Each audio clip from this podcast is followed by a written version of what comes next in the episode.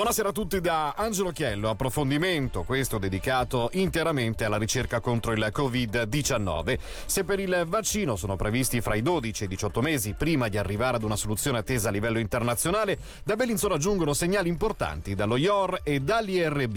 L'Istituto Oncologico di Ricerca e l'Istituto di Ricerca in Biomedicina infatti hanno unito le forze per trasformare quella che ora è una solida ipotesi in un trattamento efficace per i pazienti più gravi affetti dal nuovo virus. Per ampliare la ricerca e avviare uno studio clinico sono stati chiesti finanziamenti al Fondo Nazionale Svizzero per la ricerca e anche ad altre fondazioni. L'alta mortalità degli uomini sopra i 50 anni, due terzi del totale a livello mondiale, ha spinto i ricercatori ticinesi ad elaborare una tesi, ovvero quella di inibire una proteina e al tempo stesso utilizzare una combinazione di farmaci antitumorali ormonali già noti per curare il tumore alla prostata. Proprio per questo motivo, se il trattamento dovesse rivelarsi efficace, i tempi per applicare la terapia terapia si accorcerebbero dato che i farmaci sono già sul mercato. L'ospite di questa sera è il noto oncologo e presidente di fondazione dello IOR, Franco Cavalli. Noi abbiamo constatato, e questo ormai è un dato assodato dappertutto, che questa infezione è più frequente eh, soprattutto nelle persone al di là dei 50 anni, negli uomini e che soprattutto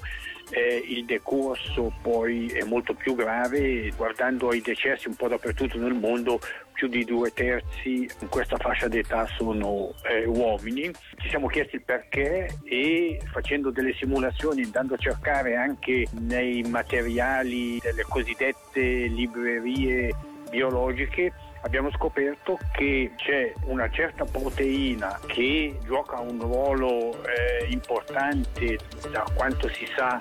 nella moltiplicazione di questi virus ha una vicinanza strutturale, cioè nella sua conformazione con il recettore che capta gli ormoni maschili. E per cui ci siamo detti andiamo a vedere se nelle cellule eh, dei polmoni, che è l'organo più attaccato, ci sono parecchi di questi recettori per gli ormoni maschili e i primi risultati degli esperimenti che stiamo facendo in laboratorio sembrerebbero indicare di sì, per cui abbiamo detto forse se riusciamo a bloccare questa proteina e l'aggancio di questa proteina che è essenziale per la moltiplicazione del virus al recettore per l'ormone maschile sarebbe un modo per poter bloccare l'infezione che poi porta spesso alla morte del paziente. Quindi parliamo di un'ipotesi che eh, prevede, potrebbe aiutare una persona che è già stata eh, infettata dalla Covid-19. Sì, l'ipotesi sarebbe quella di sviluppare una terapia che blocchi sia questa proteina e ci sono dei farmaci che sono in parte capaci, sia di eh, usare dei farmaci ormonali che bloccano il recettore che cattura gli ormoni maschili per evitare l'espansione del virus che uno si è già beccato. Tra l'altro ecco, noi eh, siamo in contatto continuo con eh, diversi ricercatori di Wuhan, che sono quelli che hanno la più grande esperienza in tutto, e eh, loro su nostra richiesta sono andati a vedere, dicono che praticamente in nessuno dei loro pazienti, ne hanno diverse centinaia, con un tumore della prostata che erano trattati con degli ormoni e bloccavano questo recettore hanno avuto dei casi di infezione eh, da Covid. Quindi questo è un altro elemento che ci fa pensare che forse potremmo essere sulla buona strada. Rischiano malattie più gravi e eh, letali anche gli uomini rispetto alle donne? È un'affermazione corretta o non è proprio così?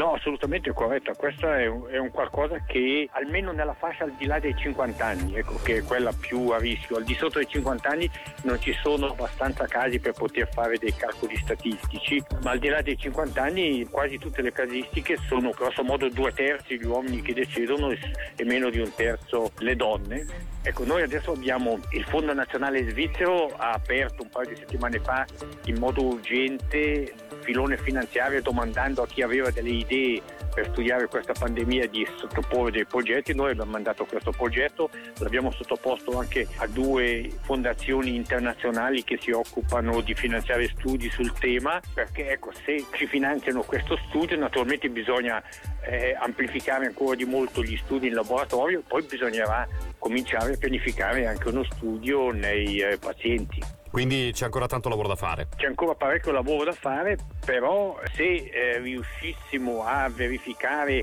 ancora di più in laboratorio, perché abbiamo solo adesso dei primi risultati, questa ipotesi, siccome i farmaci che si adopererebbero in questa combinazione di farmaci che bloccano la proteina e di farmaci ormonali che bloccano il recettore, sono farmaci che ci sono già, si dovrebbe poter arrivare in tempi utili, non so, 4, 5, 6 mesi ad avere eh, qualcosa di utile, quindi probabilmente prima dei tempi tecnici che si stanno prevedendo per avere il vaccino. È vero che qui in Ticino, parliamo del Ticino, stiamo uscendo dalla prima ondata, però non sarà così facile uscirne ed è molto probabile che ci sarà almeno una seconda ondata in autunno, se non addirittura ulteriori ondate. Ricordiamoci che nel 18 per l'influenza spagnola ci vollero due anni finché il virus scomparisse. Se noi riusciremo a avere il vaccino probabilmente ne usciamo molto prima, però se non ci sia il vaccino non è escluso che ci siano delle ondate successive, magari meno grandi,